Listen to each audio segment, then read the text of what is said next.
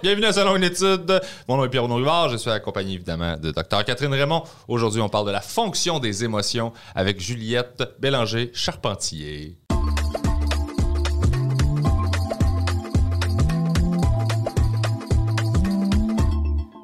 C'est parti! Hey, merci tellement d'avoir accepté notre invitation. Honnêtement, là, je t'ai dit, dès que PB et moi, on a décidé de faire une, émi- une émission sur la fonction des émotions, j'étais comme, il faut inviter Juliette. Oh, merci. C'est moi, je suis très, très, très contente d'être ici avec vous. Honnêtement, c'est Ah, un vrai être- plaisir. Ben, c'est un sujet qui me fascine, moi, puis, euh, je sais que tu es calé là-dedans, fait que je trouve ça vraiment, vraiment très cool. Euh, Je trouve que c'est des sujets qu'on qu'on discute pas assez, surtout pas de la façon dont, dont toi tu le fais. euh, Sur tes médias sociaux. C'est ça. Moi, je t'ai connue initialement via Instagram parce que je te suis depuis un bon moment déjà. Puis j'adore euh, la, la- la- toute la, la- la fonction que tu donnes aux émotions, le fait que tu valides les émotions difficiles qu'on ressent dans des situations de crise, autant la COVID que, bon, plus récemment, les situations de guerre, etc. Et tu es aussi candidate à la maîtrise en criminologie à l'UDM. Premièrement, félicitations. C'est très chouette. C'est très, très cool. Puis tu as aussi effectué un parcours en criminos, en victimologie. Donc, euh, j'ai très hâte de discuter de ça avec vous. Oui, moi j'aimerais ça savoir euh, la victimologie.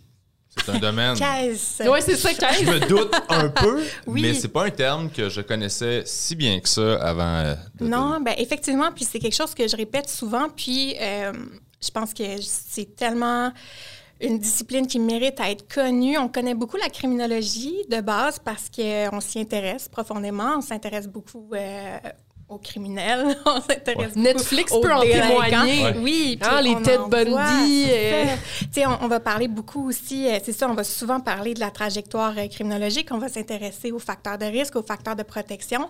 C'est un peu la même chose en victimologie, c'est juste qu'on place la victime, la personne victime, la personne survivante au centre des études. Donc, on va parler des réactions euh, post-traumatiques, on va parler de la socio... De, dans le fond, de la société, de la réaction sociale par rapport à la victimologie, euh, aux, personnes victimes, comment une réaction peut euh, renforcer ou non finalement une, euh, certains symptômes. Fait qu'on va vraiment beaucoup s'intéresser à tout ce qui entoure la personne victime finalement, autant au plan psychologique, sociologique, judiciaire.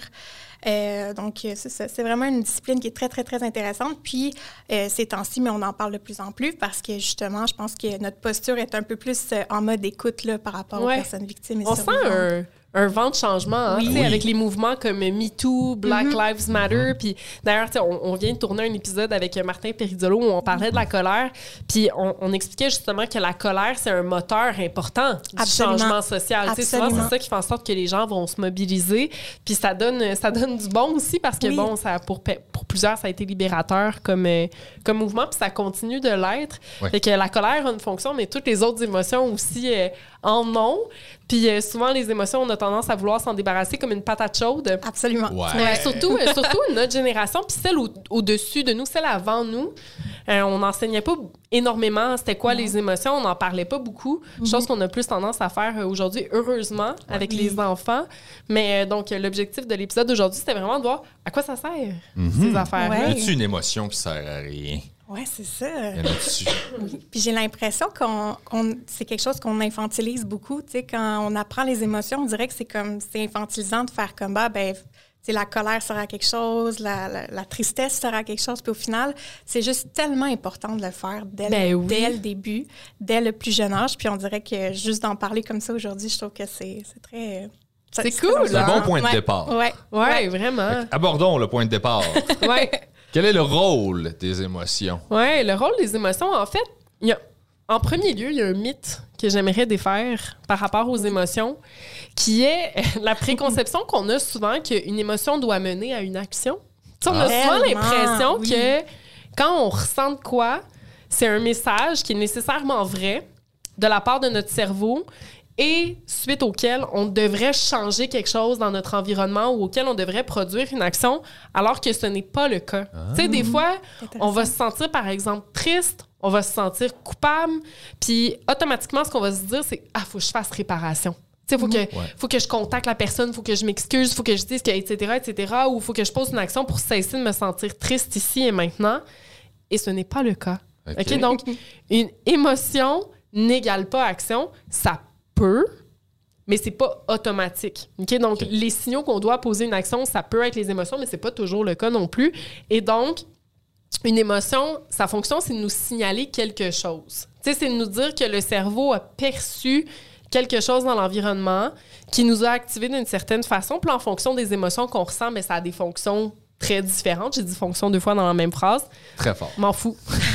Mais moi, ces temps-ci, j'arrête pas de dire le mot posture. Ça se peut que ça revienne. Là, je me trouve bien cool quand Wow, ben posture. c'est beau! J'aime ça. Les fonctions aussi, c'est le fun. Ouais, moi, le monde qui sont à l'université, là, c'est ça. je connais quatre mots. Il va les répéter tout Non, le mais temps. tout le temps. On va les utiliser à fond. S'il vous plaît. Non, mais c'est vrai, tu sais, les émotions, ça peut avoir des fonctions au niveau personnel. Puis on l'oublie souvent, tu sais, que ça, ça peut nous servir à quelque chose. Puis ça a aussi des fonctions au niveau interpersonnel. Puis moi, je trouve que quand on comprend les fonctions de ce qu'on ressent, ça aide beaucoup à euh, négocier ces sentiments-là par la suite. Puis, euh, tu sais, c'est- aussi ce qui fait que j'adore parler de stress, puis que j'en fais une, une profession, là, tu sais, discuter de c'est quoi le stress, puis à quoi ça sert, parce que je trouve que quand on sait à quoi sert le stress, ben ça aide à le tolérer, tu sais. Ouais. Mais c'est la même chose avec le reste des Ça lui émotions. donne un sens, donc Ouais. Ouais, on est en mesure de. Ben oui, absolument. tout à fait. Moi, une émotion que je déteste ressentir, c'est la culpabilité. Ouais. Je trouve que c'est la pire chose. Ouais. OK, c'est la pire chose. Et donc, l'année passée, je me rappelle même pas c'était quoi la situation qui m'a fait sentir coupable, mais je suis allée tout lire sur la culpabilité. Ah ouais. Ça m'a vraiment aidé. Ouais. Tu sais, dans le fond, la littérature, ce qu'elle démontre, c'est que la culpabilité, une fonction importante que ça a autant pour soi que pour l'autre, c'est d'aider à ajuster notre comportement en fonction de nos Ouais. valeurs. Ouais, ça a Puis sens. depuis que j'ai compris ce que c'était, à chaque fois que je me sens coupable, je suis comme, Hum, quelle, laquelle de mes valeurs j'ai transgressé? Ouais. tu sais, en faisant ce geste-là? Ah, c'est intéressant, ça. Oui! Ça m'aide à m'ajuster. Fait que là, C'est comme ça que je fais ça. C'est les- moi, c'est les gestes et les valeurs. J'ai-tu posé un geste qui va à l'encontre de mes valeurs? Non. Donc, Ouais. qu'est-ce qui est arrivé? Ouais. qui fait pas avec mes valeurs, Ouais. qui fait que je me sens coupable? Oui, tout à fait. Tout à fait, c'est ça. Ça va venir motiver le comportement, la culpabilité, mais c'est vrai pour les autres émotions aussi. Là. Tu sais, Si tu penses à, à la tristesse, à la colère, encore une fois, ça va motiver le comportement à ce qu'on s'adapte en fonction de notre environnement, des gens avec qui on se trouve. Fait que si tu n'as pas d'émotion, tu vas être constamment mésadapté. Tu ne seras pas capable de- d'adapter ton comportement en fonction euh, de ton environnement. Puis, tu sais, on parle des émotions, puis, mais c'est peut-être niaiseux comme question, mais est-ce qu'on peut les nommer, toutes les émotions? Les émotions primaires. Il y en a-tu? Ouais. Ouais. primaire, parce que je sais pas à quel point c'est large. Est-ce qu'il y a- il y a full de, nuances puis de sous-termes qui regroupent deux trucs, puis des... J'aurais dû imprimer une roulette. Ouais, mais c'est ça, moi aussi, j'ai en tête, j'ai comme j'ai eu un cours il y a trois ans, on les Ouais. avait toutes nommées. Euh, mais non, je pense qu'il y a comme les émotions primaires qui sont comme la colère, la tristesse, euh, la joie. La Je sais pas. surprise. Ouais. Euh, Il y a le dégoût. Euh, donc, en général, dans les Oui, le études, dégoût. Ça, je trouve ça drôle que ce soit une émotion primaire, le dégoût. Ouais. On dirait que en j'avais pas pensé. le dégoût, là, c'est hyper important parce que c'est ça qui fait en sorte qu'on s'intoxique pas. Quand J'allais même- tellement plus loin dans ma tête. tu sais, c'est en ressentant du dégoût que euh, on va pas avoir envie de manger quelque chose qui sent pas bon qui est avarié. C'est ça qui va faire... en- ben, c'est ça, les deux sentent pas bon, là, mais je veux dire que visuellement parlant ou au niveau de l'odeur, on n'en consommera pas parce qu'on se dit « Ah, c'est dégoûtant. ». Même chose, si tu manges de quelque chose puis par la suite, tu es malade, ben, tu Ouais. vas associer ce- cette Oui. substance-là a du dégoût, donc tu n'auras pas le goût d'en reconsommer par la suite. Fait que c'est pour ça que c'est une émotion primaire. Mettons, puis euh, moi, la façon dont on m'avait appris ça, mettons, la jalousie, euh, on m'avait expliqué que c'est souvent de l'insécurité. Mais est-ce que c'est l'émotion, c'est l'insécurité ou c'est la jalousie? Je pense que la jalousie, c'est un sentiment. OK. Ouais, c'est pas une émotion. c'est ça, il y a Fait que donc, il y a une un- nuance entre un Ouais, sentiment et une un émotion. sentiment puis une émotion aussi. Une émotion, c'est quelque chose qui est vif puis qui est associé à une réponse biologique. OK? Ok. Fait que souvent, c'est. Puis là, ça, c'est une théorie qui est quand même euh, contestée, la neurobio des émotions, parce qu'auparavant, ce qu'on se disait, c'est bon, mais quand tu ressens, par exemple, de la colère, c'est X, Y et Z régions qui s'allument dans le cerveau. Quand tu ressens euh, de la tristesse, ben, c'est A, B, C régions. Fait qu'on disait, il y a vraiment des empreintes neurobiologiques qui sont différentes. Puis là, les études s'additionnent, puis on est comme, ouais, c'est pas si clair. OK, souvent, ça s'allume partout à la même place. Tu sais, fait que, qu'est-ce qui génère exactement les émotions au niveau du cerveau? C'est pas clair à 100% mais on sait qu'en général, peu importe l'émotion qu'on ressent, ça va mener à de la sécrétion d'un neurotransmetteur qu'on appelle la noradrénaline et à de l'adrénaline aussi, mais principalement de la noradrénaline. Fait que c'est un des marqueurs biologiques euh, les plus universelles des émotions qu'on va retrouver même de façon interculturelle. Mais au niveau des régions, c'est- pas très clair, mais la distinction primaire entre en fait, la distinction première entre émotion et sentiment, c'est qu'une émotion, c'est aigu, puis un sentiment, c'est quelque chose qui va être ressenti de façon diffuse, parfois sur plusieurs heures, voire plusieurs jours. OK. OK? Donc, c'est la distinction, mais honnêtement, tu peux les mettre dans le même paquet. Puis, c'est pas. c'est- Ouais.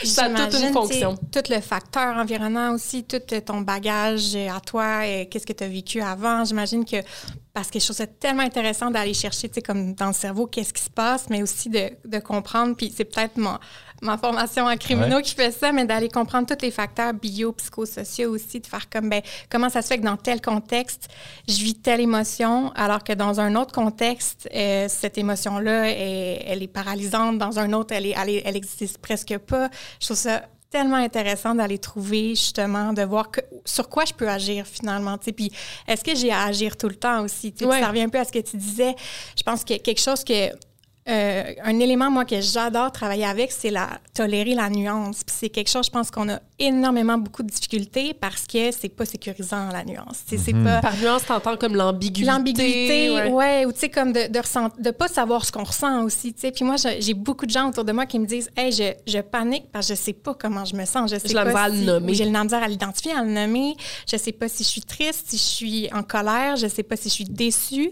Et puis ça, ça va générer énormément de, de, réactivité. Puis les gens vont vouloir chercher vraiment ce qu'ils ressentent. Puis pendant qu'ils cherchent à savoir qu'est-ce qu'ils ressentent, ben justement, ils, ont de la difficulté, je pense, à digérer tout ce qui se passe. Fait que c'est quelque chose que je trouve vraiment intéressant aussi d'aller voir. Ben, est-ce que c'est aussi, est-ce que ça se peut que je ressente toutes ces émotions-là en même temps? Est-ce que ça se peut que je me retourne puis que, je sais pas, en soirée, je me sente euh, triste, puis dans une autre, euh, quelques heures après, je me sens plus euh, déçue, par exemple. J'ai beaucoup la déception en tête, parce que c'est quelque chose, je pense, qui existe, euh, qui est très, très profondément présent en ce moment. Fait que je trouve que de tolérer puis de valider que c'est possible de se sentir d'une émotion, tu sais, comme de, de- que ce soit un continuum, finalement, je trouve que c'est vraiment quelque chose qui, C'est vrai qu'on aime ça mettre les choses dans des boîtes. Ouais. Ouais. On T'sais- trouve ça réconfortant, mais il y a très peu de choses en psychologie qui rentrent dans des boîtes. Vraiment? très- Ouais.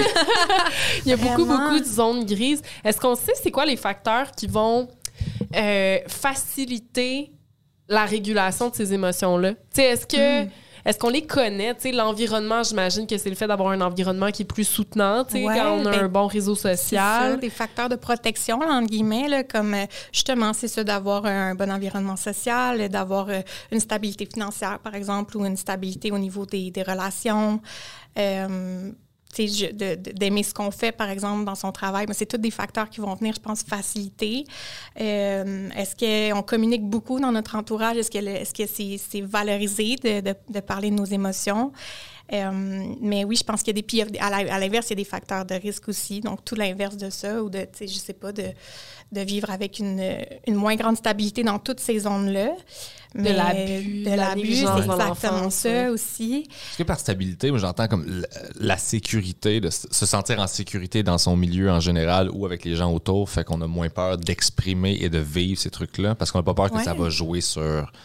tu sais, je, vais tout, je vais tout perdre parce que j'exprime de quoi? C'est Ouais, un peu je pense que moi, c'est comme ça que je le perçois. Ok. Oui, ouais, absolument. Fait que je trouve ça. euh, mais tu sais, c'est ça, je trouve que. Puis ce que je tente de faire un peu sur ma plateforme aussi, c'est d'aller jouer dans ces nuances-là, de faire, ben, c'est valide que tu te sentes. euh, c'est valide que tu saches pas comment te sentir aussi. Ouais. c'est valide que euh, ça se peut que pour une, une situation, ben, il n'y en ait pas d'étiquette ou il n'y en ait pas de boîte. Puis Ouais. je pense que c'est ça, c'est très, pour revenir à ce que je disais, c'est vraiment sécurisant d'étiqueter, de mettre dans des boîtes. Euh, je pense au système judiciaire, euh, par exemple, pour, pour tel crime, ben, il y a une fourchette de, de, peine, dans le fond. Donc, pour tel délit, on s'attend à à peu près... on sait comment réagir environ. Euh, une fourchette de peine, dans le fond, c'est qu'on ne peut pas aller au-delà ou en bas de cette fourchette-là. Donc, mettons, pour tel délit, ça va être deux ans plus un jour. Ça ne peut pas être vraiment plus haut que ça. Fait qu'il va y avoir des Je pas. ressemblances. Moi non plus, Ouais. je savais pas. Moi, je suis comment? Ouais. non, c'est vraiment intéressant. Moi, je Ah, pensais que c'était juste la jurisprudence. Tu sais, qu'on allait se dire, ah, ben. Non, non, c'est ça. Il y a un tas de facteurs euh, avec des, des, des facteurs qui, qui sont aggravants des fois ou euh, qui sont euh, là, je n'ai pas le mot dans ma tête, mais le contraire d'aggravant. là. Ah, atténuants. atténuant? oui, atténuant, Ouais. merci. Euh, fait que oui, fait que, tu sais, même dans no- nos structures au complet sont vraiment basées sur Des comment boîtes. prévoir Ouais. tu sais, les réactions. Euh, alors que là, je pense qu'il y a des situations en ce moment qui sont extrêmement, extrêmement anxiogènes, puis qui font en sorte qu'on on n'a plus de repères, on ne sait plus comment euh, réagir. Et ça, c'est c'est- vraiment déstabilisant Ouais. vraiment beaucoup. Puis d'autant plus si on ne sait pas comment euh, nommer ces- nos émotions, puis que- puis qu'on veut à tout prix les nommer aussi, puis qu'on veut réagir sur ces, ces émotions-là pour pouvoir s'en débarrasser puis passer à autre chose. Je pense que c'est quelque chose qui est encore plus euh, Ouais. anxiogène. Ça va être mon autre mot, genre. Oui, c'est- Anxiogène. C'est sûr anxiogène. Mais tu, Ouais. mais tu parles d'anxiété, puis euh, si je me trompe pas, les gens qui sont anxieux sont beaucoup plus. Lisent beaucoup mieux les émotions, sont plus Ouais, sensibles à, à ça. Ah, vraiment. En Oui. fait, puis tu sais, ça peut amener un, un cercle vicieux assez important parce que euh, on sait que l'habileté qu'on a, les êtres humains, à lire les émotions faciales sur les visages d'autrui, c'est essentiel à notre survie. Tu sais, si par exemple, je te vois faire une phase de dégoût après avoir mangé quelque chose, j'aurais pas tendance à aller y goûter après, Ouais. tu sais, en moyenne. OK? Euh, si, par exemple, je te vois en colère, mais ça va me donner comme euh, euh, réponse automatique de reculer. OK? Tu sais, on, on- cette habileté-là nous donne aussi de l'information sur la sécurité de l'environnement. Ouais. OK? Donc, si je vois que tu as peur, je vais me dire, ah, mais peut-être que ce contexte-là n'est pas sécuritaire, donc je devrais m'éloigner ou en tout cas me prémunir pour pouvoir me défendre. OK? Donc, il y a plusieurs études qui ont cherché à savoir, ben, dans diverses psychopathologies, est-ce qu'on voit une lecture des émotions qui est différente? Puis il y a une tâche qui est vraiment fantastique pour euh, se faire. Ça s'appelle la tâche de Pollack, qui est l'auteur qui, a- qui a créé cette tâche-là en 2002. je je l'utilise dans mon projet. Dans mes projets de recherche, je l'utilise chez les enfants. C'est dans le fond, euh, c'est plusieurs visages qui représentent des émotions primaires, euh, ben, des émotions de base, le fait que, tu colère, euh, dégoût, tristesse, joie, surprise, alouette. Puis, ces, ces visages-là vont varier dans la quantité d'informations perceptuelles qui est disponible. OK? C'est-à-dire que le visage peut être 100% disponible ou 100 brouillé OK? par des espèces de- d'algorithmes qui vont s'ajouter par-dessus le visage. Puis en général, un individu en santé qui n'est pas anxieux, ça va lui prendre à peu près 60 d'informations perceptuelles pour être capable de dire avec assurance que le visage représente telle émotion. Fait que ça te prendrait 60% de disponibilité pour dire ah ben ce visage-là est en colère, ce visage-là il est triste, il est heureux, euh, etc. Tandis qu'un enfant anxieux, ça lui prend de 20 à 40% d'informations. Et 20% là, pour moi le visage il est illisible. Tu sais, Ouais. c'est comme, il n'y a, y a rien à faire avec ça. Tandis que les enfants qui sont anxieux, ben c'est à leur avantage de pouvoir détecter que le parent, il est en colère. Par exemple, tu sais, si tu penses à des enfants qui vivent dans des situations d'abus, ben, la lecture de l'émotion sur les visages a une fonction qui est incroyable. Oh, là, papa, maman sont fâchés, ça se peut que je sois en danger en ce moment. Ouais. OK? Donc, un enfant anxieux a plus de chances de lire ces émotions-là. Puis dans la dépression, ce qu'on voit même chez les enfants ou les, ad- les adultes, c'est une meilleure habileté à lire la tristesse sur euh, les visages en comparaison aux autres émotions. Fait que ouais, vraiment, c'est une fonction qui va être modulée euh, euh, de façon assez importante au sein des, des psychopathos. Fascinant. Puis toi, ton- intéressant. ton- ta plateforme euh, avec Instagram et tout ça, j'imagine que c'est né d'un besoin que tu as observé, tu sais, parce que tu dis, tu te dis pas, je vais juste partir ça pour le fun. Tu Non. dois. tu dois- Eh, mais non, c'est de l'énergie, j'imagine. Ben, c'est particulier. J'allais dire c'est intéressant, mais là, c'est un peu un but de moi-même. Ben non, non, Non, c'est ta intéressant, mon parcours. C'est très intéressant ton parcours. merci, merci. Euh, en fait, moi, j'ai commencé sur Instagram il y a huit ans. Euh, j'ai reçu un appareil photo. Euh, puis Instagram, à ce moment-là, c'était pas ce que c'était. que c'était pas ce que c'est aujourd'hui. C'était pas ce que Merci. c'est. Ouais. Euh, puis c'était très dans l'instant, tu sais, fait Instagram instant. Ouais. Euh, puis c'était c'était le fun parce que tu mettais une photo de, de ton lunch, puis là, tu avais un filtre euh, tout de suite. Puis là, bon, on a tous connu Instagram Ouais. dans ses débuts. On Ben oui. n'utilisait pas toujours les filtres à bon escient. hein. Non. Des, des fois, c'était orange. Mais moi, je, suis comme, je comprends pas qu'il existe encore ces filtres Non, non plus. Pourquoi? Enlevons-les. Ben moi, je suis content. je fais partie de pas les gens bons sur Instagram qui sont comme Ah, cool, j'aurais jamais eu l'air de ça. Donc, j'ai commencé à, à ce moment-là. Puis, euh, ben, dans le fond, moi, je vis avec un trouble anxieux euh, lié à la performance depuis toujours depuis que j'ai 10 ans. Que j'ai été diagnostiquée euh, avec, euh, avec un trouble anxieux lié à la performance. Puis, euh, rapidement, j'ai dû trouver des moyens pour, euh, pour me calmer, pour, euh, pour euh, Un exutoire. oui, exactement. Puis la photographie, ça a été un peu ça. Fait que je me suis mis à photographier vraiment, euh, à me concentrer sur un seul sujet. tu sais. Puis ça, ça m'a vraiment fait du bien. Ça donne un flow, hein? Ça Oui, donne une espèce vraiment. d'état de. Ah, c'est génial. Vraiment. Puis c'est comme ça que, ben, tranquillement, je me suis dit, ben, si moi, ces photos-là me font du bien, puis que je les publie sur une plateforme, peut-être que euh, ça peut permettre aussi que ces photos-là dégagent quelque chose aussi. Puis euh, donc, c'était pas, j'avais pas une immense prétention, mais je me suis dit, tu sais, je, je vais les partager. Puis à ce moment-là, c'était très, très organique, là, comment ça, comment, comment ça se produisait. Donc, c'était vraiment du bouche à oreille.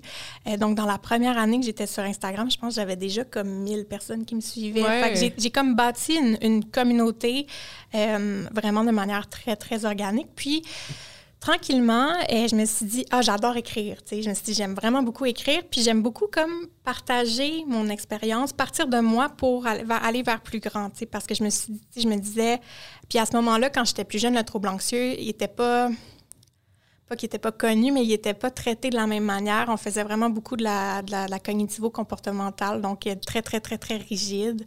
Euh, donc, j'avais pas beaucoup de repos même dans la manière dont, dont je recevais de l'aide. Euh, puis, pour moi, d'écrire, c'était une, manière d'aller rejoindre le plus de monde possible, puis de me dire, ben si moi, je vis avec de l'anxiété, probablement qu'on n'est pas tout seul non plus. Puis, euh, ça a été quelque chose de très...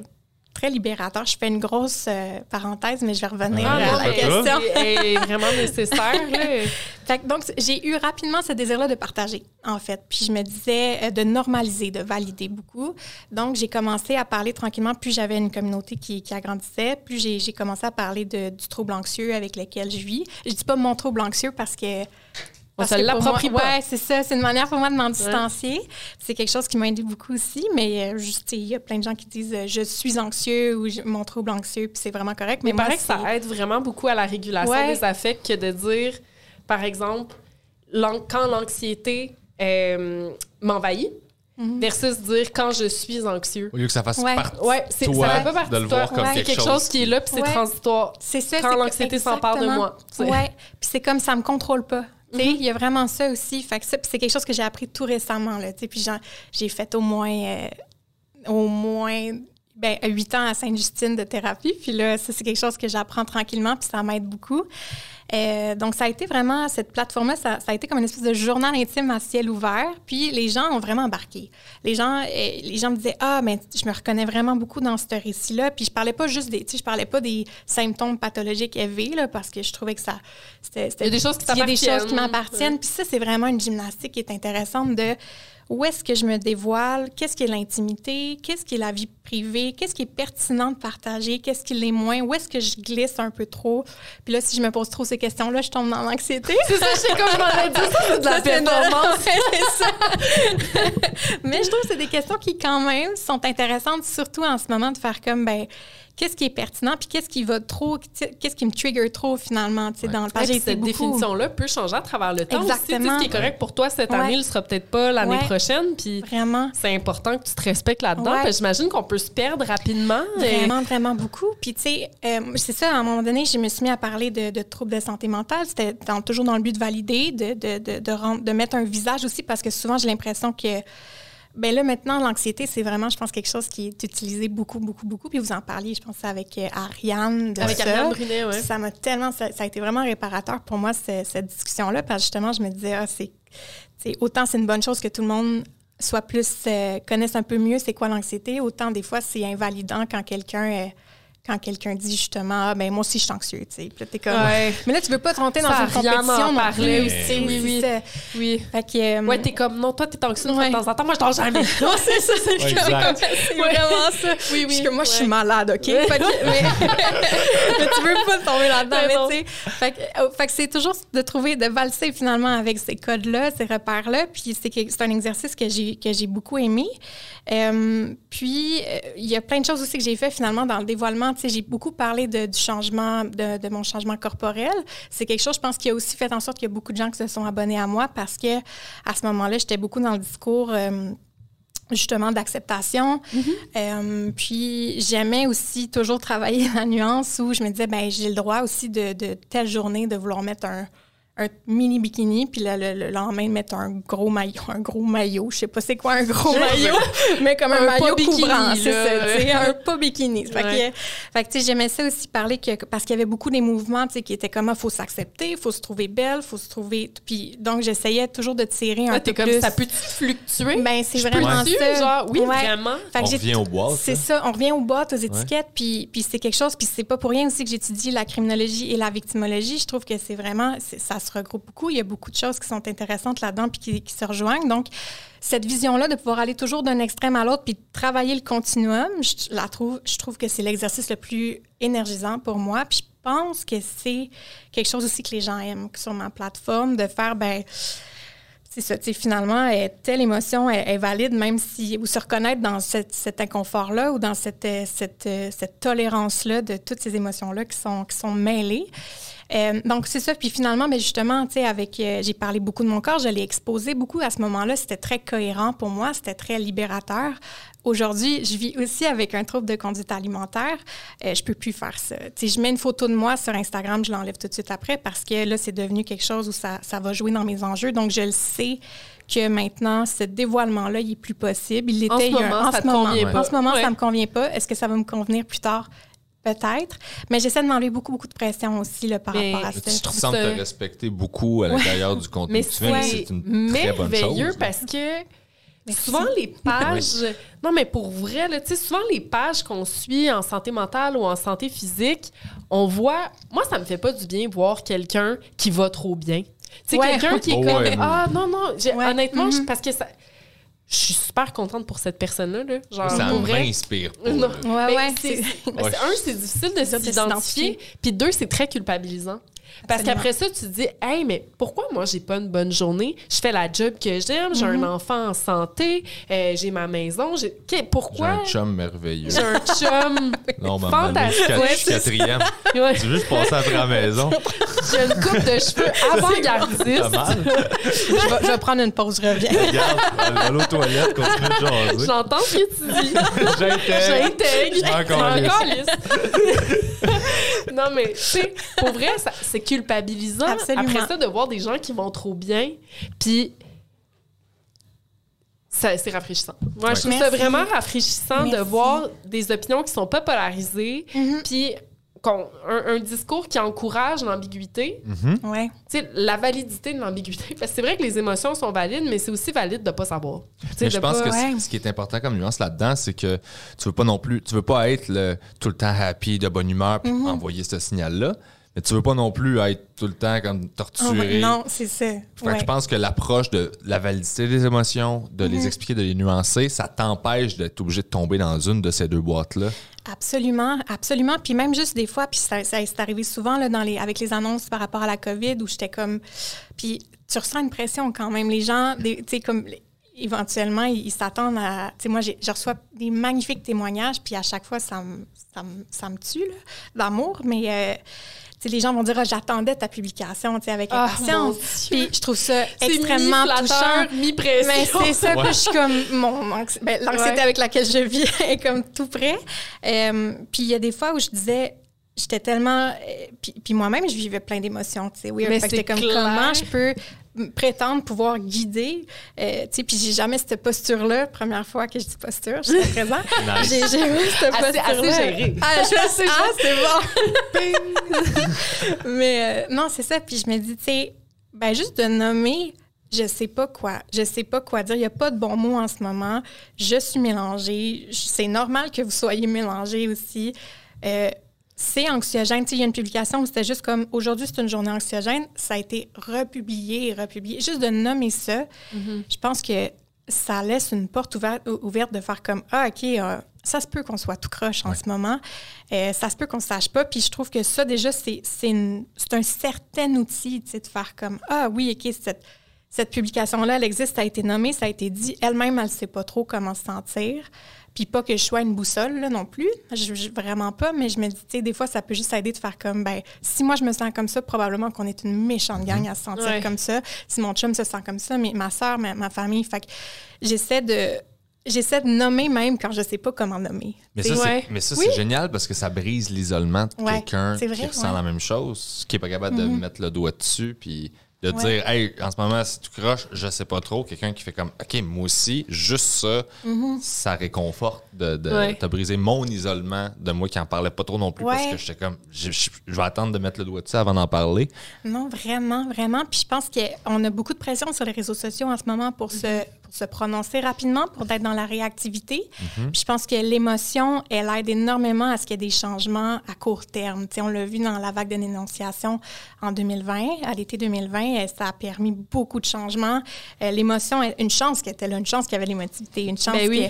qu'il y a une réaction, mais je pense que si on souhaite un changement à long terme, je pense qu'on peut se permettre aussi de digérer finalement les émotions qui sont, qui sont contraires, puis gérer cette, cet inconfort-là de justement de, de se sentir parfois impuissant, puis de, des fois de vouloir euh, agir très rapidement. Puis je pense que ça, c'est quelque chose qui a, qui a aidé beaucoup de faire comme, ben oui, mettons, je crois en la réhabilitation, mais pour tel cas particulier, je suis pas certaine que, que je me sens je, je suis pas certaine que c'est ça que je souhaite ou je suis pas certaine que c'est comme ça que je pense. Puis je pense que ça, encore là, c'est quelque chose que, que j'aime beaucoup travailler, tu sais, sur ma plateforme. Je sais pas si c'est clair. Oui, se questionner. J'aime l'aspect de se questionner à voix haute. Je Ouais. qu'il y a- Il y, a- il y a quelque chose là-dedans qui est pas. euh, Donne accès au processus. Ouais, puis qui est pas prétentieux, puis qui est pas genre j'ai la vertu, j'ai la vérité. tu sais. Non, non. Je trouve que je- c'est ça. La, la sincérité, je pense que ce serait le mot juste pour ce que tu proposes plus que la vérité. Tu sais, la sincérité, oui. c'est Mhm. eh, c'est ça, là. Je Ouais. sais pas trop. Vraiment. Puis je pense qu'il y y a beaucoup des. Il y a des publications que je regarde aujourd'hui que j'ai fait, je suis comme oh mon dieu, je pourrais plus jamais publier ça aujourd'hui. Ah, tu si sais. tu te sens pas, t'as l'impression que ça résonne plus avec. Vraiment pas. Mais à ce moment-là, Mais à ce moment-là, ça t'étais dans sincérité, puis Ouais. c'était toi. Ouais, puis j'aime ça revenir là-dessus aussi. Puis je trouve que c'est ça permet aussi d'humaniser beaucoup, tu sais, comme la personne qui est derrière cette, euh, cette plateforme-là, de faire comme ah à ce moment-là, je trouvais que c'était tout à fait cohérent. Puis aujourd'hui, je regarde ça, puis à, à la lumière des réflexions que j'ai, puis que je continue d'avoir, euh, je suis plus sûre que je pense comme ça. tu. Mais tu sais, là, t'as 27 ans. ouais, Ça fait 8 ans que tu fais ça. oui, Mais tu sais, je pense que c'est normal de se dire qu'à Oui. 18-19 ans, on réfléchissait Non, pas de la même ça, façon. Il y a beaucoup de choses que j'ai fait à 18-19 ans que je referais pas. J'ai vu, des- vu des photos.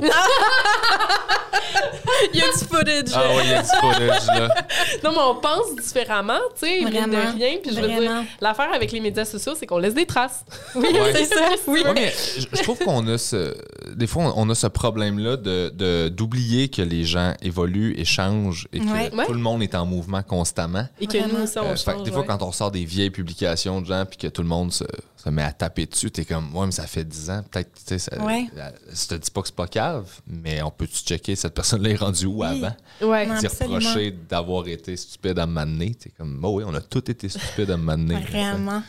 Moi, je suis en train de penser à Justin Trudeau qui s'était déguisé. euh, Ah blackface? oui. Oh, ouais, oui. ouais, c'est ça. J'étais comme lui. Ouais. Il devait Ouais. se dire, celle-là, j'aurais dû la Je l'ai supprimer. Je échappé. suis pas mal sûre que les publications auxquelles tu t'identifies moins, t'es Ouais. juste comme, ouais, je l'aurais peut-être amené autrement. oui. Ou- Puis, tu sais, des fois, c'est même aussi, tu sais, c'est- c'est genre l'année passée, là, aussi, Ouais. tu sais. Fait que c'est. C'est ça, je trouve que c'est intéressant. Puis je trouve que c'est intéressant de se permettre l'erreur aussi. Tu sais, on, on parle beaucoup de militantisme, de performance. Moi, je trouve qu'il n'y a rien qui invite plus à la performance que d'exiger des, des personnes militantes la perfection. Je pense que moi, du moment où tu me demandes d'être parfaite dans mon militantisme, puis je ne considère pas que je suis militante, mais que, que tu me demandes d'être parfaite dans ce que je propose, euh, là, tu, tu m'exiges d'être euh, très, très, très performante, puis de ne pas oublier telle nuance, puis de pas... Puis là, ça, après, moi, j'ai plus de fun à, à ce moment-là. Tu sais, quand la Ah, ça empêche de motivation- réfléchir. ça là. en- vraiment beaucoup. Fait que je trouve que c'est ça. Autant je trouve que ça peut être très, très, très validant, cette Instagram, puis bon, toutes les plateformes qui, qui en découlent. Euh, autant des fois, je trouve que c'est un outil qu'il faut vraiment, vraiment comme travailler, puis réfléchir, puis voir comme qu'est-ce que c'est quoi l'apport vraiment. Puis c'est toujours se remettre à qu'est-ce que c'est quoi mon but. Tu sais, comme euh, j'écris beaucoup en ce moment, puis j'écris un, j'écris un livre. Puis, euh, Félicitations, très cool. Puis je me remets toujours à c'est quoi le sujet, tu sais, c'est quoi. Puis on faisait ça au secondaire beaucoup de comme c'est quoi ton sujet. Puis moi je me disperse, j'ai- j'ai- c'est fou là, je vais dans des zones là, très loin. Mais tu sais, j'essaie de, plus en plus sur Instagram de un me permettre une pause, me permettre de pas publier deux à trois fois par jour comme je faisais avant parce que ça a été ça pendant longtemps. Euh, mais autant je me permets aussi de, de justement de- de vivre mes émotions, Puis Ouais. de, de- après, d'en faire quelque chose, s'il y a quelque chose qui en découle, puis parfois non. Mais euh, puis de l'utiliser comme, euh, comme un, un outil, mais aussi comme une plateforme où je peux partager encore mes photos de café, puis mes Ouais. photos, mes photos de face, puis mes photos de- d'environnement. De, de, fait on dirait que c'est ça. Je suis vraiment en, en réflexion par rapport à tout ça. Mais euh, les, les, ouais, les- on dirait que je prends plus de distance maintenant. Avant, j'avais une émotion, je vivais une émotion, puis j'étais comme, ah, faut vraiment que je fasse quelque chose avec. Puis c'était une manière pour moi, je pense, de la digérer, de d'écrire, puis de partir de ça, puis d'écrire quelque chose. Puis maintenant, je pense que je prends un petit peu plus un, un pas de recul aussi par la, la force des choses, parce que j'ai beaucoup d'engagement. Fait que ça me permet aussi d'être la tête un, un peu plus partout. Mais euh, ouais.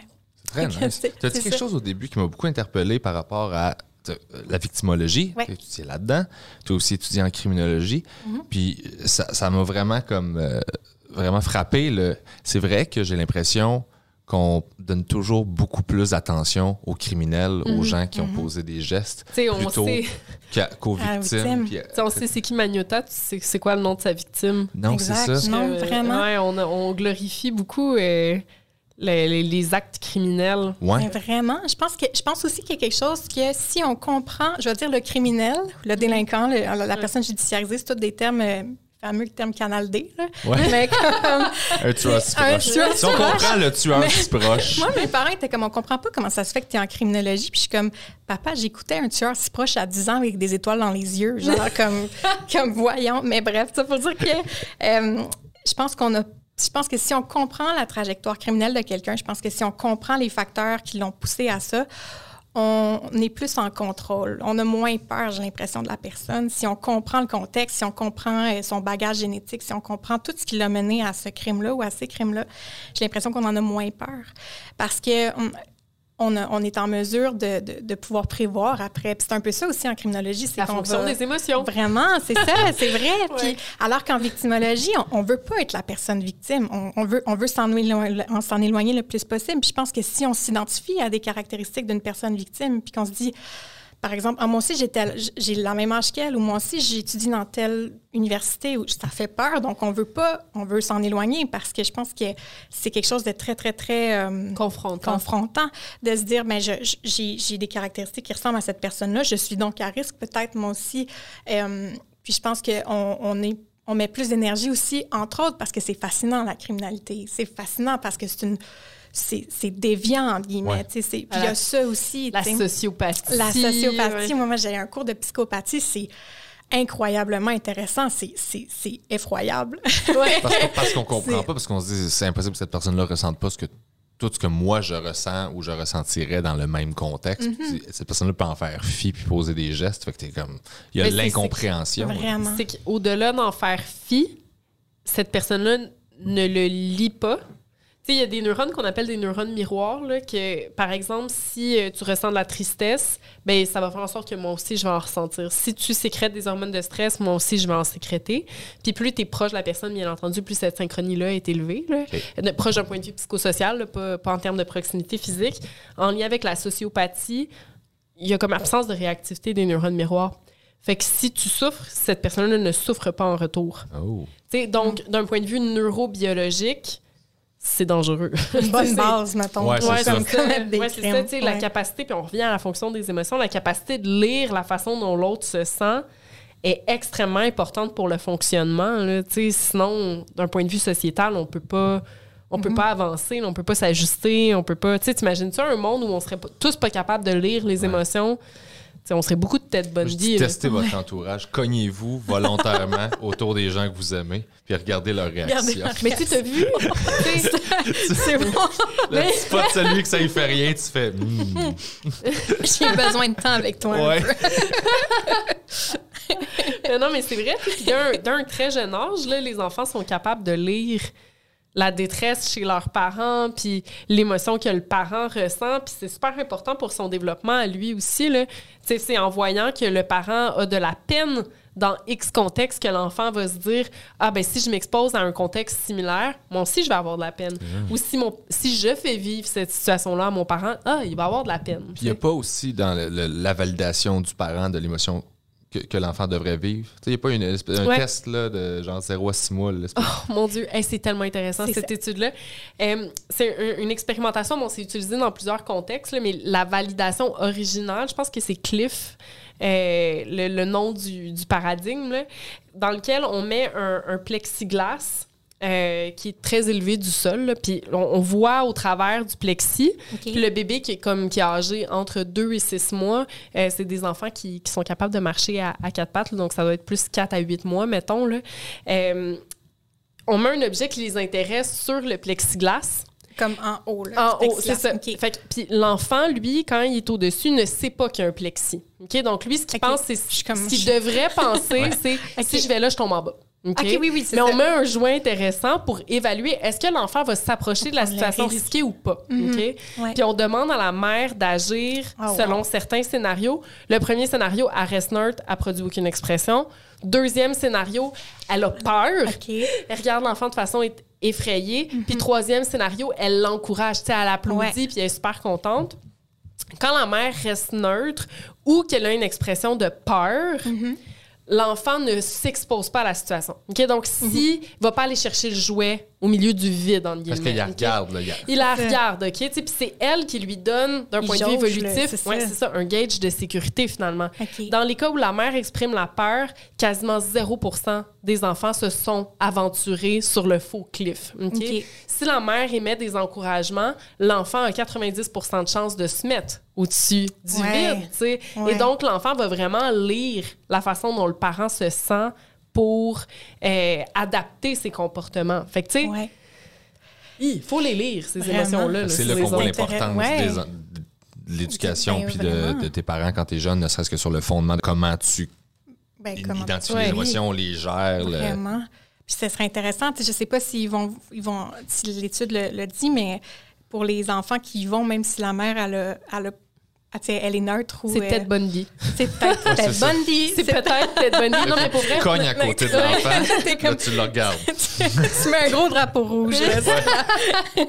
Non, mais Mais tu sais, oui. il y a tout ça, puis il y a toute la question de l'autisme aussi, en fait, du spectre de l'autisme, où il y a une certaine difficulté à lire l'émotion chez l'autre. Bref, il y a plusieurs psychopathologies qui pourraient en effet être associées à une absence de. Ben, je vais tout le temps dans de cette zone-là. là. Je- Ouais. Ah c'est normal. Mais est-ce que, puis est-ce que ça fait partie aussi de tous les styles d'attachement ou c'est comme deux? C'est certain. Faudrait, Ouais. faudrait creuser, mais c'est certain qu'il y a un lien parce que euh, si on peut penser à un attachement anxieux, par Ouais. exemple, l'enfant peut avoir de la difficulté à lire euh, de façon adéquate L'émotion qui est exprimée par le parent. là. C'est sûr qu'il faut qu'il y ait une bonne, euh, une bonne synchronie. Puis je serais curieuse de voir aussi avec un étranger ce que ça donne. Tu sais, Si c'est un Ouais, adulte étranger qui n'a pas de lien direct de parenté avec l'enfant, est-ce qu'on a des effets similaires?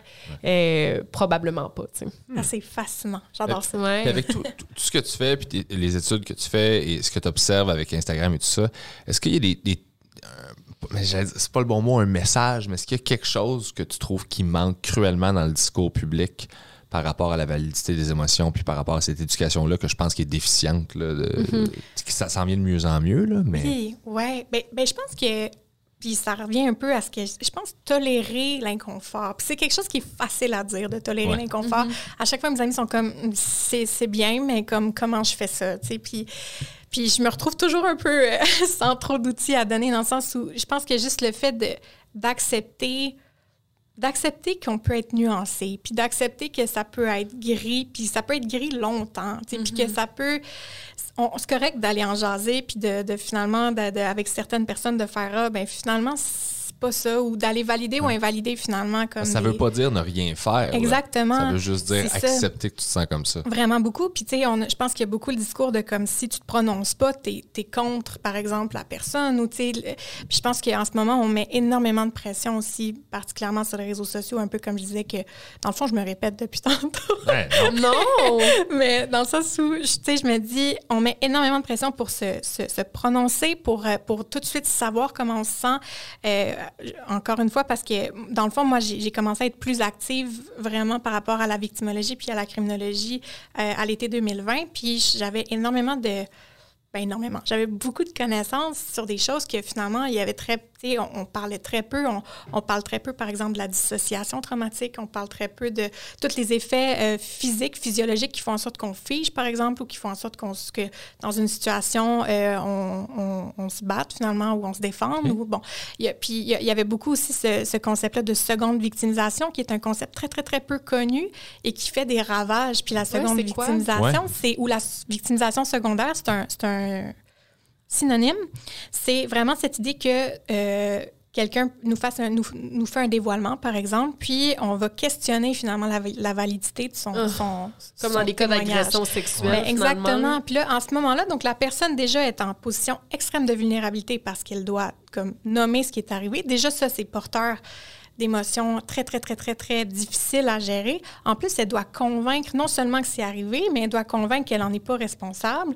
Elle doit convaincre que c'est que, que, que c'est vraiment ce qui est arrivé, qu'elle doit convaincre de ses réactions traumatiques aussi. donc, c'est une charge immense. Puis ça, on la voit là, à divers degrés. On la voit chez, les, chez certains intervenants, là, puis de moins en moins, heureusement, là, mais euh, lors du dévoilement, mais on le voit énormément sur les réseaux sociaux, de comme, ouais, mais tu l'as... Puis des ah, fois, c'est un tribunal public. Vraiment, puis même, puis ça vient challenger des affaires aussi, même, tu sais, pour moi qui, qui est là-dedans...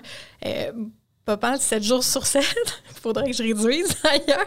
Mais tu sais, c'est quelque chose qui même, il y, a certains récits que je me dis, ouais, mais j'ai ces réflexes-là, tu sais, vraiment beaucoup parce que c'est c'est très difficile de recevoir un dévoilement. Ça, c'est très confrontant. Et euh, je pense que c'est quelque chose qui, qui on n'est on pas outillé vraiment.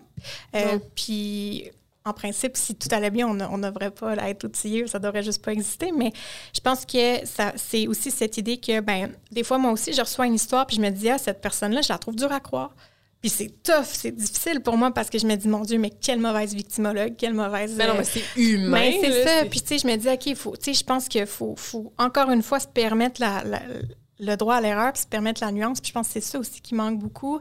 Euh, puis de me dire, ben c'est ça, c'est tout déconstruire aussi euh, finalement ces idées-là qui, font partie de la seconde victimisation de ouais mais c'est ton chum, euh, ouais mais c'est ta blonde, euh, oui mais tu flirtais avec toute la soirée, toute donc l'idée de la culture du viol, du consentement. T'as accepté ses cadeaux. C'est ça, c'est ça, tu sais comme dans le fond tout ce qui finalement responsabilise la personne victime. Puis ça c'est quelque chose que puis on, on, peut c'est tellement exigeant de croire que quelqu'un peut s'en prendre à notre intégrité physique, psychologique, sexuelle, c'est tellement menaçant de penser que quelqu'un puisse volontairement outrepasser notre consentement pour son propre gain, pour son propre plaisir, qu'on va, on va s'imaginer que forcément la personne avait un rôle à jouer là-dedans parce que c'est trop exigeant de se dire, ben ça peut m'arriver. Ça peut m'arriver. Puis on parlait de. C'est ça, il y a beaucoup de projections là-dedans. Puis c'est une des hypothèses. Il y a plein d'autres hypothèses par rapport à ça. Moi, c'est quelque chose que je trouve très intéressant aussi parce qu'une fois qu'on sait ça, ben, on est déjà plus en mesure de se dire, OK, de prendre une autre posture, puis de, puis de se dire, OK, ben, euh, oui, je vis tous ces questionnements-là, c'est peut-être pas la bonne personne à qui, c'est peut-être peut-être que je devrais plutôt comme garder une posture d'écoute, puis ne pas tout de suite me. C'est ça, hein, on est déjà à trois dans, en quelques secondes. ça me pas. Mais tu sais, je pense que c'est ça, je pense que c'est aussi de se permettre de. Oui, c'est correct de se poser ces questions-là. Je pense que c'est humain de se poser ces questions-là. On est en réaction à, à, une situation qui est très, très, très, très exigeante à accepter, à tolérer, à digérer. Euh, mais je pense que c'est pas la personne devant nous à qui on doit poser ces questions-là. Je pense qu'on doit prendre un pas de recul, euh, puis justement de, de, se permettre de, de, réagir, mais, mais pas devant cette personne-là. Puis c'est un peu ça aussi que je voulais amener beaucoup sur les réseaux sociaux à ce moment-là, de faire comme, ben il y a vraiment beaucoup de situations qui font en sorte que, ben une personne victime va réagir d'une manière que pour vous, ça ça n'a aucun sens. Puis que vous, vous pensez que dans telle situation, vous auriez réagi comme ça ça, mais c'est pas, vous étiez pas là. Puis la personne, ce qu'elle a besoin, puis ça aussi, c'est important. Les... Ça répond pas aux besoins de la personne dans ce moment-là. Exactement. Puis les besoins victimologiques changent énormément. Tu sais, pour une personne, ça va être j'ai besoin que tu me donnes un lift jusqu'à l'hôpital. Pour une autre personne, ça va être j'ai besoin que tu valides mes émotions. Puis, puis moi, je pense, puis souvent, il y a ce discours-là de plus en plus aussi de dire comme, ouais, mais si je la crois pas, tu sais, puis ça, il y a des gens vraiment, puis c'est correct, j'ai envie de dire comme, il y a beaucoup ce discours-là, tu sais, où, je pense que c'est juste important. Puis je veux pas mélanger ici parce que c'est quand même, euh, c'est tricky, mais la personne, ce qu'elle a vécu, pour elle, c'est traumatique. Fait que je pense que de valider ce qui C'est vrai pour elle, de toute ça, façon. C'est ça, T'sais, c'est exactement ça que je veux dire. C'est vrai pour elle. Fait que ce qui est important, c'est que tu valides ce qui est vrai pour elle, puis que tu sois là, puis que tu dises, ben de quoi tu as besoin. tu sais. Puis moi, c'est ma phrase clé de comme de quoi tu as besoin, parce que ça se peut que moi, je rentre tout de suite dans la, dans la validation, puis tout, puis que la personne, elle a vraiment juste besoin de Un livre à l'hôpital. un livre à l'hôpital, un lunch. euh, fait que c'est pour ça, tu sais, est-ce, est-ce qu'elle a besoin d'informations? Est-ce qu'elle a besoin d'être crue? Est-ce qu'elle a besoin d'être validée? Est-ce qu'elle a besoin d'une, d'un, d'un câlin? Est-ce qu'elle ne peut pas se faire toucher aussi? Est-ce que... Puis je pense que juste d'a- d'arriver, puis quand on a une dénonciation, puis de dire, OK, je, je comprends, je- je- j'accueille ce que tu me dis, merci d'a- d'avoir eu confiance en moi, merci, euh, merci de, de- c'est ça, de cette confiance-là qu'est-ce que je peux faire pour t'aider? Là, déjà, on donne un peu plus de contrôle aussi, un peu plus de pouvoir à la personne, de faire Ah oui, c'est vrai, j'ai, je peux reprendre un certain pouvoir sur ce, qui- sur ce qui est arrivé, puis j'ai des, j'ai des alliés pour le faire. Fait que je pense que c'est quelque chose qui, pour moi, était important à amener, puis qui est encore important à répéter, puis je pense que ça va être important de le répéter Un petit longtemps. bout de temps, hein, Ouais, ouais. parce qu'on est très peu outillés aussi. Puis, euh, je pense que c'est ça, tu sais, là. Puis des fois, je divague, tu sais, des fois, je vais plus dans la relation d'aide parce que ce que je fais aussi, forcément, touche à la relation d'aide. Euh, fait que là, il y a eu la COVID. Fait que c'est sûr que je suis moins, tu sais, je- j'étais pas trop non plus que dans la victimologie. J'ai longtemps réagi aux, aux enjeux d'actualité, puis longtemps on m'a dit ah il est arrivé telle chose, qu'est-ce que tu en penses? Puis ça c'était un exercice qui était stimulant jusqu'à temps que ça le soit plus. Ouais. Euh, Aujourd'hui, j'ai vraiment plus le goût de parler de, de, de concepts, de grands concepts, puis de- d'outiller plutôt que réagir. C'est quelque chose que, que je suis de moins en moins à l'aise, puis c'est quelque chose aussi qui, de toute façon, oui, c'est important de réagir, mais on dirait que ce qui, ce qui est pour moi, ce qui est plus important, puis comme quand je me ramène à mon paragraphe, puis à mon sujet du paragraphe, c'est vraiment d'outiller. C'est vraiment ça. Puis puis de dire, ben des fois, il y a des situations où j'ai pas d'outils. Des fois, je le sais Ouais. pas. Puis des fois, comme, des fois, je suis pas la bonne personne pour le dire. Puis c'est pour ça que j'ai- tendance à, à refuser beaucoup d'entrevues parce que je dis comme je suis pas spécialiste, Ouais. vraiment pas. Euh, puis je pense qu'on on a, on a tout à gagner à vraiment avoir plein de perspectives, puis de- de- d'aller chercher vraiment les gens qui sont plus connus dans certaines zones. Mais euh, ouais, fait que De développer une autonomie émotive, ouais, dans le fond, euh, au meilleur de, de ce que tu peux offrir. là. ouais. Puis ce que tu disais, tu sais, par rapport aux victimes, puis à, à questionner et tout ça, je pense que ça a été beaucoup reproché que c'était présent dans les- le système, euh, ne serait-ce que faire une plainte Ouais. à la police? Ju- Juste Oui. faire un- une Ouais. déposition à la police, tu es confronté à ça. Fait qu'il y a plein de victimes qui s'embarquent même pas là-dedans parce qu'il va falloir qu'ils se défendent. Ah, déjà- sont déjà traumatisés, puis il va falloir qu'ils prouvent à quelqu'un que c'est vrai qu'ils sont traumatisés, puis t'es comme, hey, c'est Ben, c'est. C'est- inhumain, dans le fond. Puis c'est. Faut que tu t'exposes devant des inconnus à, à un récit traumatique. Puis il y a des détails traumatiques qui sont. Tu sais, des fois, il y a des personnes qui vont vivre une agression, par exemple, puis c'est pas nécessairement euh, la nature de l'agression, c'est un détail qui est arrivé qui fait en sorte que là, ils vivent un état de stress post-traumatique. Par exemple, c'est ce détail-là qu'ils doivent répéter et répéter et répéter. Puis je pense que c'est pour ça, en ce moment, que là, il y a une espèce de consensus où on veut que tous les intervenants et les intervenantes soit se là en même parlent, temps. là en même Ben, temps. C'est parce qu'il y a aussi un processus de reconsolidation qui peut Ouais. se faire au sein duquel, quand tu rappelles une, une mémoire, elle devient malléable. Ok? Puis c'est vrai pour tout. là. Tu sais, C'est vrai, si tu me dis, mettons, j'étais à la pêche, j'ai- j'ai j'ai- j'ai pogné un poisson gros de même, mais ça se peut que la deuxième fois, il soit là. Puis après ça, là, puis tu finis avec un achigan. là, tu sais, mais au- Oui. à tes yeux, ça se peut vraiment. tu sais, tu vas t'en souvenir que le poisson était gros comme ça, parce qu'à chaque fois que tu le remémores, le souvenir devient pas malléable. pogné encore, mais il était déjà gros de même. Ah, je suis sûre, je suis Je prends sûre. pas de chance. Je- Juste que vous le je le sachiez. sais. Non, je Je vais m'en souvenir. Mais quand tu mets des hormones de stress dans le tapis, Ouais. tu sais, quand tu mets des hormones de stress dans l'équation, tu as plus de chances que la, la victime de ces événements-là amplifie le souvenir traumatique. Fait qu'elle va se rappeler de plus en plus de détails aversifs de cette situation-là et peut même en ajouter. OK, là, je te donne un, un exemple. Si je prends plusieurs victimes euh, d'une agression armée, OK, donc on était tous dans la même salle, il y a quelqu'un qui s'est pointé avec une arme. Puis là, après ça, il y a un débriefing, parce qu'avant, ils faisaient ça, des débriefings de groupe. Là, maintenant, on essaye de pas. Là. là, les victimes se rappellent tout l'événement devant les autres. Rappelle-toi, le souvenir est malléable. Ouais. Fait que là, tu intègres les informations des autres victimes. Alors que, ben oui, Ouais. c'est ça exactement. Alors que toi, tu peut-être même pas remarqué ce détail-là à ce moment-là. Puis là, le souvenir vient s'amplifier. Et donc, pour revenir à, à ce que tu disais, si tu es en face de quelqu'un qui doute de ton agression, OK, là, tu es là, tu viens de raconter quelque chose de vraiment intime, puis là, puis quand tu fais, ah, mais t'es sûr que c'est arrivé de cette façon-là, puis c'est pas plutôt arrivé de cette façon. As-tu besoin d'attention en ce moment, tu sais, ces temps-ci? Mon Ouais, tu comprends? Là, tu amplifies la sécrétion d'hormones de stress et donc tu viens reconsolider l'événement traumatique de façon encore plus euh, négative et qu'elle ne l'était déjà, tu sais, et plus euh, lourde émotionnellement parlant. Tu sais, fait que Ouais. d'un point de vue clinique, ça, ça peut être désastreux. Là. Vraiment. Puis la Oui. mémoire traumatique, c'est fascinant aussi. Puis ça Très fort. C'est Ouais. fou. Puis ju- justement, ça, c'est quelque chose qui n'est pas utilisé beaucoup, là, dans, comme justement dans le contexte judiciaire, alors que je me dis, mon Dieu, si on comprenait un peu mieux tous les mécanismes, toutes les, toutes les, les hormones de, de, de- de stress, euh, comment on encode l'information quand, on, quand, quand on est en situation de danger, euh, on serait beaucoup plus outillé pour être empathique, puis pour comprendre, puis pour c'est justement pour faire en sorte qu'on on blâme pas la fois où dans une, je sais pas, dans que la personne à la police, elle a dit, ben il y avait une casquette rouge, puis finalement, il y avait un, un chapeau bleu, puis que là, ce soit pas ce détail-là qui soit euh, mis en cause pendant le tribunal, par, le- Wow. pendant la cour, pendant le, voyons, le procès. Ouais. Ben, mon vocabulaire est comme... Posture. Posture. Posture. Tribunal, Reviens cour, à posture. criminologie. fait que, euh, non, c'est vraiment quelque chose que je trouve intéressant. Puis je trouvais, je me disais, OK, on, on, on avait besoin, je pense, de, de, de réagir. On avait besoin de condamner. On avait besoin de... de je pense que c'est un mouvement qui était et qui est nécessaire. Euh, c'est une prise de conscience collective complètement importante. Maintenant, qu'est-ce qu'on fait? tu sais? Maintenant, qu'est-ce que, qu'est-ce, comment on, on digère ça? Comment, euh, puis aussi, puis ça, puis là, je divague un peu, mais Non, mais j'aime vraiment ça. Ouais. Je me dis, si On on, n'aime pas ça quand tu parles de Non, ton c'est sujet. ça. On aime ça quand tu Ouais. C'est pas vrai. Mais je me dis, tu sais, euh, comment, qu'est-ce qu'on fait avec cette- ce mouvement-là? Comment on croit à la réhabilitation par rapport à la cancel culture? Comment on l'intègre? Cancel culture, c'est le mot le plus difficile pour moi à dire.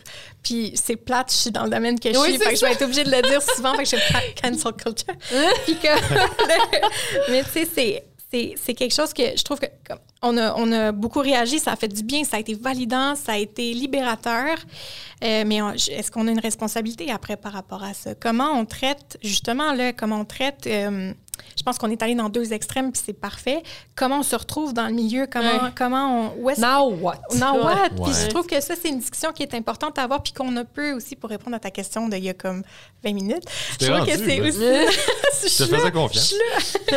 Mais je pense aussi que c'est quelque chose qui, en ce moment, de faire, OK, euh, comment on, comment on s'outille encore pour, comme, pour savoir réagir, savoir comprendre. euh, Qu'est-ce qu'on fait des personnes qui ont été annulées, en bon français, qui ont été cancellées? Euh, Est-ce que... Fait que je pense que ça, c'est aussi... Puis moi, j'ai pas les réponses. Je suis vraiment en réflexion par rapport à la cancel culture. J'étais absolument pour il y a très peu longtemps. En ce moment, je suis beaucoup plus, beaucoup, beaucoup, beaucoup plus nuancée. Euh, puis j'ai- je suis vraiment en réflexion par rapport à ça. Puis c'est quelque chose que je trouve très intéressant, justement, avec ma posture dans criminologie. Euh, je me dis, comme, ben justement, comment, comment, comment on croit la réhabilitation? Est-ce qu'on, quels outils on donne à ces personnes-là? Est-ce, que, est-ce qu'on les laisse tout seuls? Est-ce qu'on les laisse? Puis en ce moment, je trouve que vraiment de mon opinion personnelle, je trouve pas que la cancel culture est une réponse tout à fait adéquate non plus dans la justement dans, dans, dans la validation de tout ça. Est-ce que est-ce qu'on a pris en compte aussi vraiment c'était quoi les besoins des personnes victimes à ce moment-là quand elles dénonçaient? Est-ce que donc c'est beaucoup de questions que je me pose euh, sur lesquelles je réfléchis.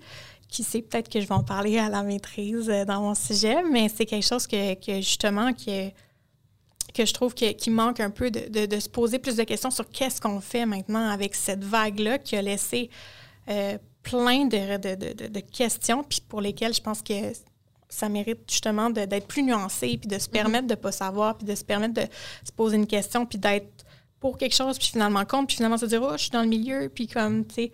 Mais ça, c'est encore une fois excessivement inconfortable comme position. Ouais. Fait que Ça Excessivement. revient à tolérer l'inconfort. Ça revient à tolérer l'inconfort. Puis c'est quelque chose des. On nous apprend pas à tolérer l'inconfort, tu sais. Puis euh, justement, tu sais, on nous apprend peu les émotions, puis puis leurs fonctions. Puis moi, quand j'ai appris ça dans mon cours, j'étais comme OK. Mais je me disais, mais comment ça se fait? Comment ça se fait? Il faut que j'aille à l'université. Puis que, Ouais. tu sais. Fait que je pense que c'est c'est beaucoup dans, dans, dans l'éducation. Puis ça revient aussi à mon vieux discours de je pense qu'on a vraiment besoin beaucoup d'éducation à plein d'égards, mais euh, puis en, en mode prévention aussi, Ouais. puis même en criminalité, euh, en criminologie en fait, puis en victimologie aussi, je pense que si on éduque sur la fonction de la colère, par exemple, ou sur la fonction euh, de la tristesse ou comme la régulation de, de nos émotions, je pense qu'on on peut prévenir vraiment, vraiment, vraiment beaucoup. C'est- un des facteurs qui, qui, qui est intéressant, mais tu sais... puis il y a plein d'autres moyens de prévenir. Je trouvais ça intéressant à la, rencontre de criminologie il y a très longtemps. Il n'y a pas si longtemps que ça, il y a comme trois ans. Comme quand je suis allée euh, pour euh, ma rencontre finalement pour le, programme en criminologie, mais la, professeure qui était là, elle nous avait parlé, puis je trouvais ça tellement le fun. Elle nous avait dit, ben puis là, c'est les informations que j'ai. J'espère que c'est de la vraie information que je vous dis, là, mais c'est. euh, elle nous disait, ben, les berlingots de lait, dans le fond, à l'école, ils ont été instaurés euh, parce qu'il y a dans des milieux plus défavorisés où les enfants avaient, avaient comme Le ventre vide. le ventre vide. Donc, c'était un moyen assez universel de dire, ben, On les nourrit. on les nourrit avec un, un verre de lait qui était plus souvent qu'autrement comme pas bon. Là. Je sais ouais, pas si c'était souvent viré, là. ça. Ouais. ça te faisait Ouais. de la crème, là. En tout cas, fait mais tu sais, bon, c'était une manière de. C'était aussi une manière de, de- de prévenir le décrochage, en quelque Ouais. sorte. Parce que plus tu es concentré, plus tu es actif, plus tu as du plaisir à l'école. Ben, en tout cas, c'est pas non plus une cause à effet, mais plus tu es, motivé finalement parce que tu comprends la matière. Tu es, T'es plus disposé. plus disposé, merci. C'était un, aussi une fierté d'être la personne qui va En chercher charge. les. Ben, c'était incroyable. Tu avais comme ton 15 minutes. Ouais, C'était- toi aujourd'hui, C'était important, c'était un privilège. Ah oui, oui, c'est vrai. Fait que, tu sais, je pense que ça aussi, puis c'est- c'est justement, c'était- c'est des mesures de prévention qui sont qui sont importantes, puis là, qui visaient plus comme un, un facteur euh, environnemental. Mais je pense que l'éducation, ça... J'arrête pas de faire des grandes paraboles. Non, mais je ça a pense que vraiment beaucoup de l'éducation, ça ce que tu dis.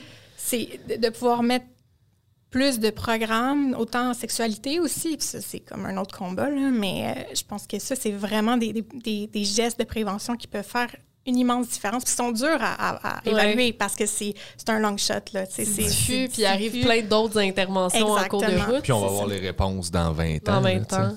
Mais dans tous les cas, merci beaucoup pour le travail que tu fais de, de transfert et de vulgarisation. C'est une plateforme qui est extrêmement importante pour, euh, pour, pour, pour les victimes, mais pour tout le monde. Oui. De, s'éduquer puis de mieux comprendre en quoi ça consiste. Puis je te Merci. remercie tellement d'être venu en discuter avec nous. Sérieux, c'est fascinant. Ouais, moi, je dirais, Ben si t'es quelqu'un dans la vie qui se sent tout seul, va, va, Appelle va t'abonner. Va t'abonner au Instagram. Ah, c'est flatteur. C'est ça. Je trouve que c'est ça. C'est la première étape vers justement t'émanciper émotivement, puis c'est de briser ton propre isolement. Puis euh, tout est présent sur ta plateforme pour faire ça. Fait que t'es le premier pas vers une santé. Merci. une No pressure. Non, c'est ça. Mais merci. Ouais, c'est ça. Je finis ça dans la performance. Hey, le monde qui Merci. pété, allez là-bas, elle va vous guérir. Merci. Merci beaucoup. Merci, Merci, pour l'invitation. Merci. Merci à toi.